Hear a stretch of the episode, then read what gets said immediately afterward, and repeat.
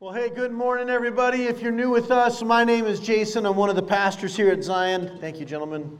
We're so grateful that you're here. Uh, how many of you guys excited for what God's going to do this morning? Uh, I know it's a little chilly outside, and so uh, I'm going to pray it gets five degrees warmer. If I got five degrees, I'd be stoked. We were going to do little campsites and campfires, but the city said no. Uh, it is so wonderful to be with you all this morning. Um, this morning, as we're coming, what I want you to do is to kind of prepare your heart for what God has for you. We're in our summer series right now called You've Already Got It, where we're exploring the handful. I mean, there's tons of blessings and promises that God has, but we're specifically looking at a handful of them this summer of these promises that God for those that He has for those who love Him and are called according to His name. Now, I totally believe that God wants to take your life and your faith to the next level, into kind of that next gear. And I believe that because I believe that's what God wants for all the church. He wants that for everybody who loves them. He wants them to continue to grow in maturity, to grow in faith. And He wants this because He loves you. But here's the thing, and I want you to hear this God loves you just where you are, but He also loves you too much to keep you there. Did you catch that? God loves you exactly where you are, but He loves you too much to keep you where you are. God constantly wants to see you grow in maturity, in faith, to become more like Jesus. And the way we do that is we have to understand that that is a work of the Holy Spirit in us. Amen? That's something that God does in us, but we have to make sure to not get out of the way of what God is doing, but rather we're standing in the midst of what God is doing to begin that work in us. Now, we talk about God's blessings, and in order to do that, I, I want to very, I want to be very clear what I mean by God's blessings in your life that come from His promises. Because there are, unfortunately, especially in American churches, we've been taught kind of a, a false understanding of God's blessings. Now, let's be clear God does bless sometimes financially, He blesses sometimes with health. But this is rarely, we don't see this very often, and there are unfortunately some individuals in what's called the prosperity gospel. And these are preachers and teachers who wrongly teach that God's blessings are about the money in your bank, that they're about your expensive clothes, bigger and better stuff, and a guarantee of health. And their line of thinking is often this God wants his people to prosper, so therefore God's people should be prosperous. Now, I want you to know God does want you to prosper in Him. God wants you to prosper in your love and identity as a child of the King. And sometimes God will bless individuals because they've been faithful. But there is no such thing as if you give God $10, He's going to give you a thousand. That's not how God's promises work. Now, with this being said, how do I know this? Well, one of the biggest problems with this theology is well, Jesus. if we look at Jesus, the one who we declare as king, master of our lives, he was a rabbi without a home. He never preached health or wealth. He knew suffering, heartache, and betrayal intimately, and ultimately was crucified. By his standard, if we look at him, he didn't seem to have a very blessed life. He didn't have home, he didn't have money, and he ended up being crucified. We looked at him from a worldly perspective how many people would go, that guy's got it good? Nobody would look at that. Nobody would be like, yes, I agree. But this is exactly who Jesus was. Jesus preached the opposite of prosperity gospel. In fact, Jesus said some pretty hard things when it comes to understanding of blessings. He says it's easier for a rich man to enter through the eye of a needle than to enter the kingdom of God. He says we need a treasure realignment, meaning that our treasure should be in heaven, not here on earth. And one of the things that, well, many of the things Jesus preached is he preached God's faithfulness, God's provision, God's kingdom, God's love, God's sovereignty. But he also preached trust, humility, service, sacrifice, and surrender. Now, here's why this matters and how this is going to set us up for this morning before we get to our prayer and our message for today. How we understand God's blessing will shape and help you grow and go to the next level in your faith and life with Jesus. It will actually help you become the person that God wants you to be in His kingdom and to see His kingdom move in and around you. And the truth is, God does, in fact, want to pour out every heavenly blessing found in Jesus on your life. Everybody say, God's blessing. God wants to pour out his blessing on you. The difficulty is sometimes what God considers a blessing, some of us consider a pain point. And so we're spending the summer talking about these blessings and promises. And when you begin to see what they really are, you'll see how it transforms everything. Now, before I go any further, there are two things I want to make clear. And I don't say this to be mean, I say it to be true, because at the end of the day, here's the first promise God's promised blessings only apply to those who have placed their faith, hope, and trust in Jesus. If you're not a Christian, you don't get to hold on to God's promises because they apply to his children in Christ, to those adopted as sons and daughters. Second, because of what Jesus did for you, you don't have to fight for the blessing, but you do have to fight to stay in the blessing, to make sure that you're not believing lies. So, who's ready to learn about God's promises this morning? If so, say, I am. All right, here we go. Uh, I'd like to invite you to stand with me, and we're going to pray. We're going to pray a prayer of invitation and preparation, asking the Holy Spirit to move. And so I'm just going to have you repeat after me, okay? Holy Spirit, I am hungry for your presence. Break down any lies and old stories, and break through strongholds that might be getting in my way. Open the eyes of my heart. Lord, bring revival. And may it start with me. Help me to become more like Jesus, to believe what you believe about me. In Jesus' mighty and holy name, amen. I want to invite a good friend of mine up who's going to read our scriptures for today. Everybody, let's give her a round. Don't forget to turn it on. There we go. Good morning. My name is Mary Claire Wunderlich, and I've been part of Zion for about the last eight months. Our Bible verses for today are found in 2 Corinthians 2 10 and 11, 1 John 1 9, and Psalm 103 10 through 12. Anyone you forgive, I also forgive. And what I have forgiven, if there was anything to forgive, I have forgiven in the sight of Christ for your sake in order that Satan might not outwit us, for we are not unaware of his schemes. If we confess our sins, he is faithful and just and will forgive us our sins and purify us from all unrighteousness. For he does not treat us as our sins deserve or repay us according to our iniquities. For as high as the heavens are above the earth, so great is his love for those who fear him. As far as the east is from the west, so far has he removed our transgressions from us. The word of the Lord, you may be seated. Thank you, Mary Claire. It takes, it takes some courage to get up here. Some people don't realize how hard it is to come up. Uh, over the last couple series, we've looked at the life of Jacob just briefly, and Jacob is an Old Testament character who had all kinds of messy issues. Jacob was known as a liar, and last week we talked about a very famous story where Jacob wrestled with God. Jacob's entire life was spent fighting to receive blessing. Even though God had already promised him blessing, Jacob felt like he had to fight for it on his own. He had to get the blessing on his own strength, and which led to lying, stealing, conning anyone and everyone to get the blessings he believed he deserved. For Jacob, the blessing was about wealth and position, it was security. Now, I know some of you here today struggle with feeling secure. And sometimes it's emotional security, sometimes it's financial security.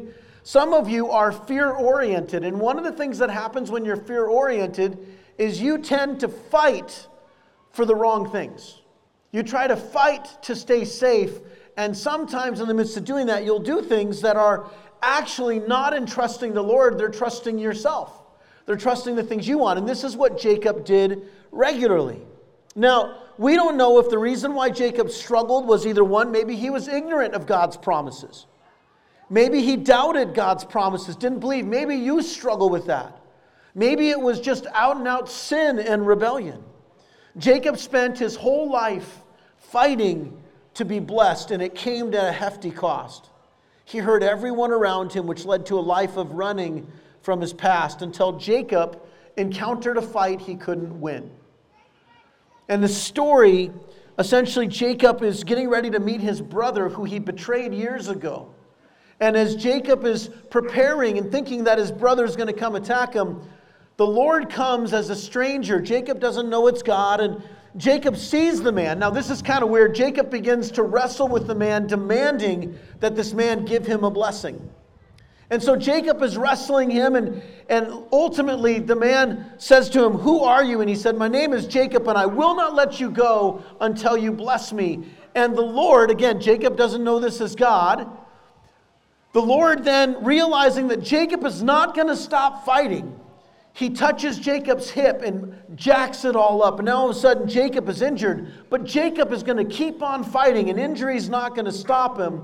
And eventually, sun rises, and the man says, Listen, I've had enough. I'm going to do two things for you. First, you're no longer, your name is no longer Jacob, your name will be Israel. Because you've been fighting with God and with man, and you've overcome. However, there's a second blessing. Not only did he give Jacob a new name and a new identity, he touched Jacob's hip, leaving him infirmed for the rest of his life. And I would argue the greatest blessing to Jacob's life was that injury. That injury, the, the hurting of his hip, meant Jacob could no longer run. He could no longer run from God, run from his past. He was now forced to confront the reality of his life. And I think this ultimately meant that now Jacob had to trust in God. Now, here's why I think this matters. For some of you, God has given you a limp so that you'll stop running from Him and run to Him. For some of you, God doesn't heal because He's trying to do something in you, and I know that's hard, but I really do believe it led to the greatest blessing in His life. And I believe sometimes these limps, these wounds, are the best thing that ever happened to us. I know they are for me. I look at my life in the areas where, because of past hurts and things that, yes, God has healed, but they've affected me. How many of you still have injuries that, even though they're healed, they still hurt? How many of you know what I'm talking about? Those things make us dependent on God. Now, what Jacob needed to stop doing was fighting against God and fighting against the lies of the enemy, the lies of his ego, the lies of his pride, the lies of his own will. And while some of you may not always realize it, you are actually fighting against God's promises because you think you have to fight for the promise instead of trusting in the promise. That's what this whole series is about. You don't have to fight for God's promises if you're a Christian. You've already got them. What you have to fight are the lies of the enemy, the lies of your flesh. One of the big lies that so regularly robs Christians of blessing in their life, and this is what this morning we're going to be talking about. I believe this lie is both something that often, until you understand the depth of it, the beauty of it, it robs Christians of joy. And today we're going to be talking about the promise of forgiveness. Now, some of you struggle with this understanding, and, and this is exactly why we're going to talk about it because this is not about forgiving others. That's a different conversation. In fact, this fall, we're going to be doing a series on how to forgive others. This is not about you forgiving somebody, this is about you understanding you are forgiven. Trusting in God's forgiveness, and maybe the person you need to learn to forgive is yourself. Let's think about Jesus gave two greatest commandments when they asked him to sum up the laws. He said, First, love the Lord your God with all your heart, soul, mind, and strength. And the second is love your neighbor as you love yourself. Some of you don't know how to receive God's forgiveness because you haven't accepted God's forgiveness, maybe because you believe you don't deserve it. We're going to look at God's promise of forgiveness for your life as a Christian and why you need to learn to forgive yourself for sins. Now, some of you, this isn't a struggle, and I get that. Praise the Lord. But I know there are other people here that the struggle of accepting God's forgiveness, trusting in God's forgiveness, has robbed them from blessings in their life. And so, if that's you this morning, my prayer for you is that you would hear what the Holy Spirit and what the gospel has for you today. Because until you understand this promise of forgiveness, it's hard to accept God's blessings. Would you agree with that? So let's look at some of these. Now, this is especially hard in our current culture where, let's be honest, there are certain sins in today's culture that if you commit them, you can never be forgiven for them. That's what leads cancel culture. There are some sins, regardless of how long ago you did them, even if you've said that they were wrong and you repented, there are some sins in our modern culture that our culture says today, sorry, you just can't outrun your past. You're stuck, you're canceled. Forgiveness for some people feels like a lack of justice. Well, Jason, I can't forgive them what they did because that would mean what they did was okay or I'm saying it's okay. No. Here's why this is important. The good news of Jesus is that Jesus canceled sin, he didn't cancel sinners. Did you catch that? Jesus canceled sin, he did not cancel sinners. God meets you in your brokenness. He knows you are broken and he loves you in your brokenness, but again, he loves you too much to keep you there. You don't have to prove you're worthy of his forgiveness. How many of you know, how many of you watch the Marvel movies, the superhero movies? Raise your hand if you know what I'm talking about. Some of you, how many of you guys know what this is? This is Thor's hammer. I got all the kids like, yeah, this is Mjolnir. Some of you approach God's forgiveness like Thor does the Norse god of thunder with his hammer in the comic books. Now, you may not know this, but according to Marvel lore, only someone worthy of the hammer can even lift the hammer of the gods. Thor had, in order to even wield the hammer, he first had to be worthy of the hammer. And if you're not worthy, you can't hold it, you can't wield it. Now, worthiness is based on an inner quality and meeting a certain requirement. Some of you think God's forgiveness is about your worthiness, as if only if you have a certain inner quality, if you have certain things, you look at it almost like a bank loan, like somehow there's a spiritual credit report. And, and if you have enough, a good enough score, God will say, okay, I'll give you forgiveness. Some of you walk around carrying the debt, wondering, can I, am I worthy of God's forgiveness? I know in my life there have been times when I didn't feel worthy of God's forgiveness because maybe my heart wasn't pure enough, my faith wasn't strong enough, my theology wasn't right enough. Obviously, I couldn't be worthy then. Here's the problem with that how would you ever know when you're worthy enough? That you've met the requirement for God's forgiveness. You simply can't.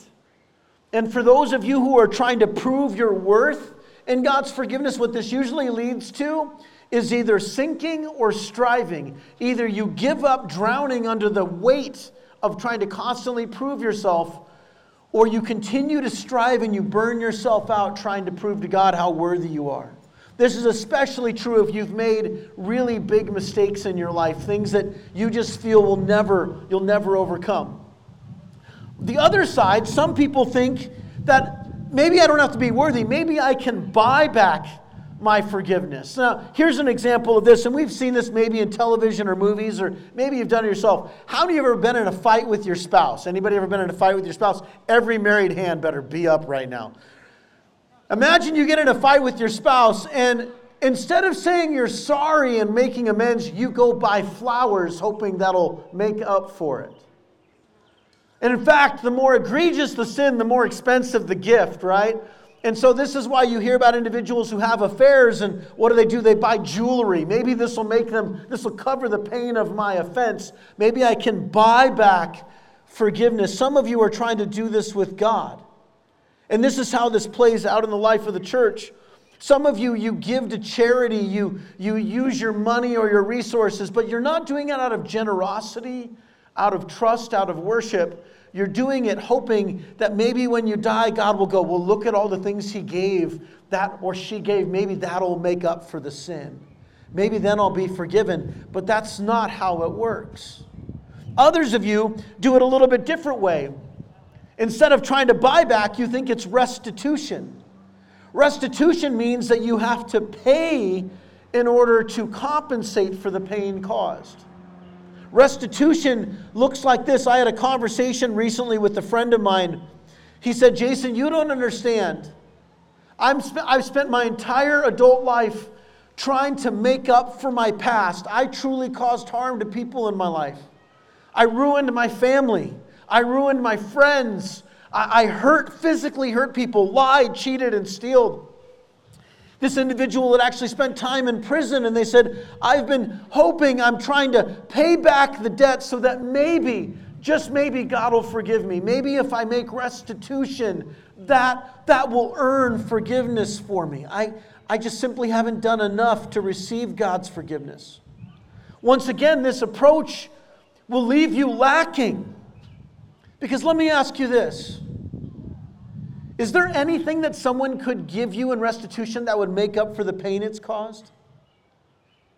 Some of you may know this. My, uh, my grandfather was murdered when I was 10 years old. Do you think there's anything possible that the person who did this could do that would make that better? Any amount of restitution? No. Some of you have deep pain in your life and you've caused deep pain. And, and part of the problem of forgiveness is that when you've really caused harm, there's nothing that you can do that's going to make it better. You can't get somebody back, you can't bring back innocence.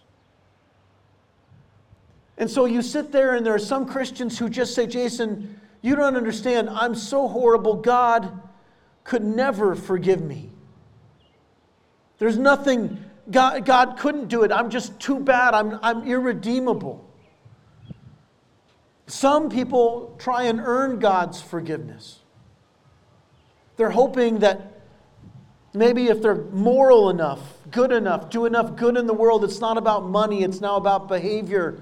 Maybe then they'll be worthy of God's forgiveness because of their morality God's forgiveness becomes like a wage or a payment for your moral and ethical righteousness. And again, when I was younger, I fell into all these traps. And in fact, I still, there are times in my life when I sin where the devil or my flesh wants to lean into one of these lies. Maybe if I'm worthy, maybe if I'm charitable, maybe I can make restitution, maybe if I'm good enough. All three of these are lies from the devil, which is why Paul tells us in Corinthians that we need to be careful against the devil's schemes to outwit us as God's people. Now, here's the thing about these lies and why these lies are so powerful. These lies, one, don't just cheapen what Jesus did on the cross, they actually deny the power of what Jesus did on the cross. If you buy into any one of these lies, they don't cheapen the gospel, they completely destroy it, undermine the gospel in your life. And the reason why these lies are so insidious is they're half truths. There's an element in them that is true. And this got me thinking about the power of half truths. Benjamin Franklin said this a half truth is often the greatest lie. A half truth is often the greatest lie. Charles Spurgeon, theologian and pastor, said, A lie can travel halfway around the world while the truth is putting on its shoes. Lies are so easy to come to believe in, and half truths are the most insidious of lies. And when it comes to sin and forgiveness, the enemy knows how to twist the truth enough so that you actually will believe and fall victim, believe in the lie. Because the whole truth about sin, according to the Bible, actually tells us this. The Bible does say you're unworthy of forgiveness. If you were worthy of it, you wouldn't need grace. The Bible does say that sin leaves you in a position of debt.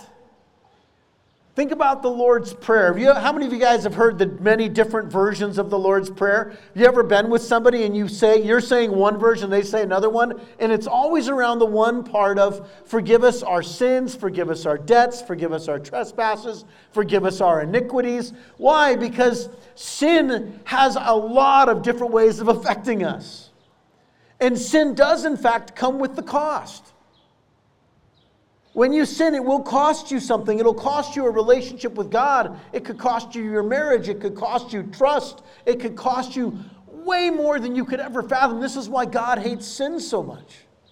This is why Paul, listen to what the Apostle Paul says. And he's quoting from the book of Psalms. What shall we conclude then? Do we have any advantage? Not at all. For we have already made the charge that Jews and Gentiles are alike, are all under the power of sin. Now, Paul's going to quote from Psalms There is no one, no one righteous, not even one. There is no one who understands, for there is no one who seeks God. All have turned from him. They have together, altogether become worthless. Meaning, none of us are worthy of forgiveness. There was no one who does good, and not even one. Satan knows what God's word says, and he also knows the human condition tends to look at sin through the lens of equity. How much can I pay? What do I have in reserve? And the enemy preys on this, but let's look at another verse. Listen to what Hebrews 9:22. We don't know who wrote, wrote the book of Hebrews. Hebrews 9:22. In fact, the law requires that nearly everything be cleansed with blood, and without the shedding of blood there is no forgiveness. These are straight from the Bible.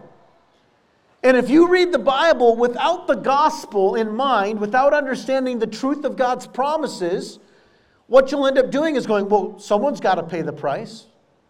I'm not worthy, so how do I prove I'm worthy? Sin has a there's a cost to it. How do I pay it back? How do I make it right?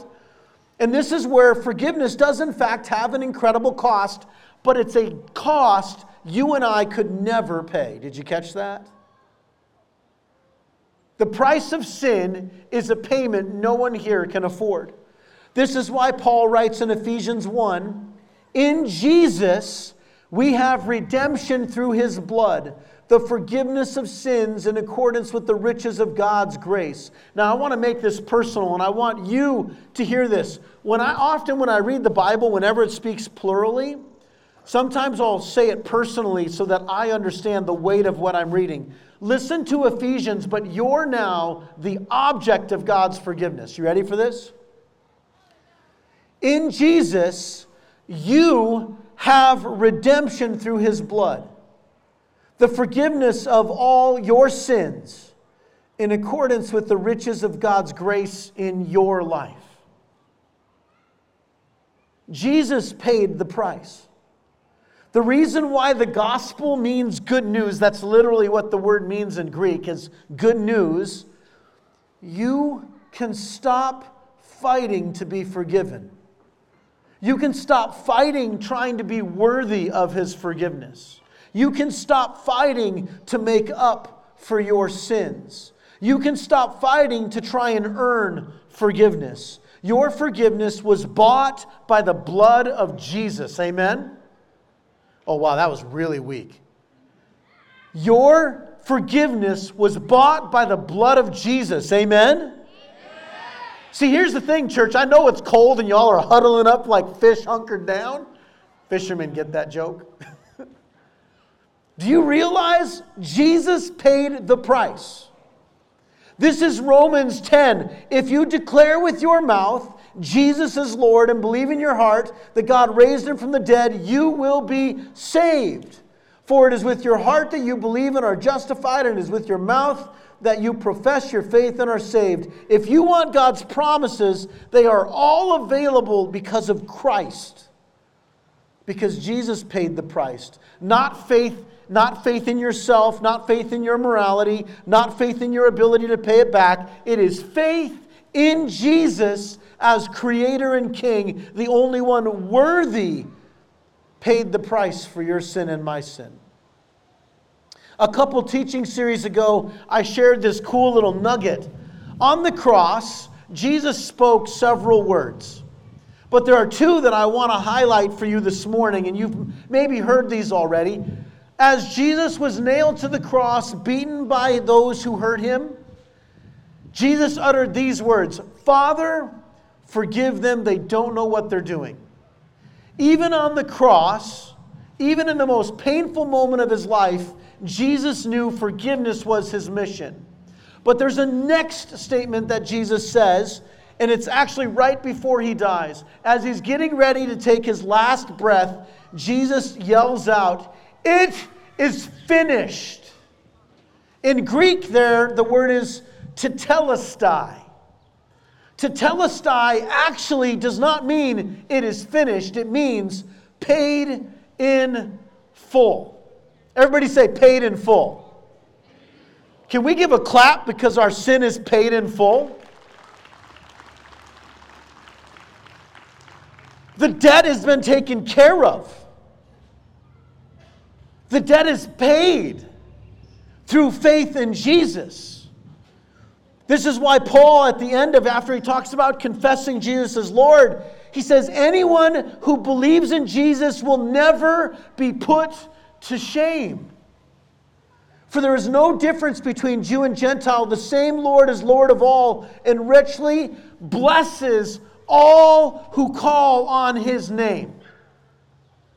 If you've called on the name of Jesus, his promised blessing of forgiveness is for you. Everyone who calls on the name of the Lord will be saved. You have to call on the name of Jesus, not the name of Buddha, not the name of the latest guru, not the latest health craze. On the name of Jesus, and you will be saved. If you haven't called on the name of Jesus, you're not saved. End of story. And sadly, too many of you think you only need to call on the name of Jesus one time. No, I have to call on the name of Jesus every day, not to be saved but so that I walk in the power of my salvation. Did you catch that? You don't, I don't preach the gospel to myself when I was 14, is when I heard it first, 13 actually. I need the gospel now more than I did then because I forget what Jesus did for me. How many of you forget what Jesus has done for you so you take it for granted? That forgiveness is so critical. Paul writes in Romans 8 neither death, nor life, nor angels, nor demons, nor principalities, nothing can separate me from the love of God that is in Christ Jesus. If you're not a Christian, and let me be clear what I mean by what a Christian is, a Christian is not simply, simply somebody who goes to church. Just because you grew up going to church doesn't make you a Christian. It also doesn't mean that because you were baptized as a baby or when you were in high school that you're a Christian. If you didn't believe in Jesus, you're just taking a bath. Being a Christian does not mean that you're an American. Sadly, somewhere along the way, we got confused and thought American Christian. America is not a Christian nation. It is not. There are no Christian nations because God's country, God's people don't exist within the boundaries of one place. Amen. It is also not about being Lutheran or Baptist or charismatic or having the right specific theology. You've got to be Calvinist or Arminian or whatever else. No, no. What it means to be a Christian means that you confess Jesus as Lord and King of your life. Then, the promise and blessing of your sins, past, present, and future, being forgiven, it is paid in full. End of story. Knowing this means you don't have to, you don't have to fight to receive the promise. You have to fight the lies of the devil and the world to believe and live in the power of the promise. This is the hope of the gospel. Now, listen to what John wrote in 1 John 1 9, and this was our verse, one of our verses. If you confess your sins, he is faithful and just and will forgive your sins and purify you from all unrighteousness. Now, you might be going, wait, wait, wait, I thought I just had to confess Jesus as Lord. Well, now it says I have to confess my sins. Do I have to confess all my sins? There are there's some religions, some faith, some people who say you cannot be forgiven of a sin unless you name it. I don't know about you, but there are lots of sins I don't remember. Anybody got sins they don't even remember doing? Come on, y'all better say that's me, right? There are sins like yesterday I did. I'm like, I didn't, I, I forgot already. No, the power of this verse, the reason why you have to confess your sins, the only reason why you need a Savior is because you're a sinner. You cannot confess Jesus as Lord, what He did on the cross, unless you believe and confess that your sins need to be paid. And so, what does it mean to confess? And this is important. The Greek word confession there simply means to agree with. It's acknowledging the power of sin. So when you confess your sins, it's not about confessing every specific sin, it's about confessing what sin has done. I thought I just had to believe that Jesus is Lord to be saved and forgiven. That's true. I do just need to believe that He's Lord. But what is He Lord of? He's Lord of my life. He's not some Lord just floating around doing lordy things. No, He's Lord of my life. It means I submit to His Lordship. But He's not just my Lord, He's my Savior. And what does He save me from? He saves me from my sin. And so I confess, I agree. And in fact, I cannot receive Him as Lord unless I confess that I need a Savior, that I need Him as my Lord. I have to acknowledge. So, to paraphrase the late Pastor Charles uh, Stanley, who recently went to be with Jesus after decades of faithfully serving the Lord, he said this about confession Confession is agreeing with Jesus that your sinfulness has fractured, separated, it has destroyed and caused pain to God, to others, and to myself. That's all confession is. And it's more than just a spiritual truth, it's a relational truth. For some of you, your sin has harmed your relationships with other people, with family, a spouse, with children, your neighbor. It's a physical truth. Your sin has caused harm to the world you live in. For others, it's an emotional truth. Your sin has caused emotional pain to those around you. What I've seen too many Christians do is minimize the impact of their sin well, Jason, it was just a little white lie. It wasn't that big of a deal. At least I'm not as bad as, you know, Brad or somebody. I don't know. Isn't it funny that whenever we're always comparison, we always compare ourselves to somebody else? And usually we set the bar really low, like at least I'm not Hitler. That's not a very high bar. Jason, why does, I, why does God even care about this little thing? It's not like I killed somebody. The Bible calls this the sin of pride. The sin of pride is when you basically say, hey, I don't I determine what sin is. I determine what I think is right or wrong. And in fact, uh, unless God agrees with me, I don't agree with God. Here's a problem with that. He's God, you're not. Praise the Lord. Part of the reason why we struggle with forgiveness in our culture is that we have no anchor for truth anymore. Now, all of a sudden, sin is whatever culture says it is. No, we need something higher than culture to define truth for us. That's why we need God's word. I was having a conversation with my hairstylist recently, and we talked about church, and she goes, she knows somebody I know, and I said, Hey, you know, do you go to church at all? She goes, Well, I used to. I used to go to church. I grew up going to church. But here's the thing church is really for people who need God. I don't really need God. My life's doing really well. Newsflash no, it's not. Yes, it might, you might not be falling apart, but we're all in a state of needing God.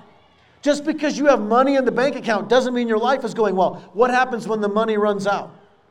Just because your health is good, just wait till you're in your 40s, right? I mean, let's just just give it a little bit of time and real quickly all the things that you thought were going to keep you there don't keep you there anymore. These are all half truths and they become barriers to God's blessing. But there's another pride, and I think this is the scariest of the prides. See, one pride says, I don't need God. The other pride says, God could never forgive me. Did you know that's equally pride? I had a friend who was telling me, it's the same friend I was telling you, was saying that they lived too bad of a life. And their exact words were, Jason, I don't believe God could ever forgive me. And so in love, I asked them this question. I said, um, uh, are you better than God? No. How about bigger than God? Are you bigger than God? No, of course not. Well, then who are you to tell God that He can't forgive you? If you think that you get to tell God who He can and cannot forgive, including yourself, you're making yourself God. Or worse, you're making your sin God. That is two forms of pride. One says, I don't need God. The other one says, I'm too wretched for God. God could never restore me. Here's what I want to tell you when you deny the power of the promise of God's forgiveness, you grieve the Holy Spirit. It breaks God's heart. That's what the word grieve literally means. It breaks God's heart. I'm going to invite the worship team up here, and, and I want to close with this. I want you to hear these last couple things. See, God created your body in such a way, and we've talked a little bit about this with some of the science of serving a couple weeks ago.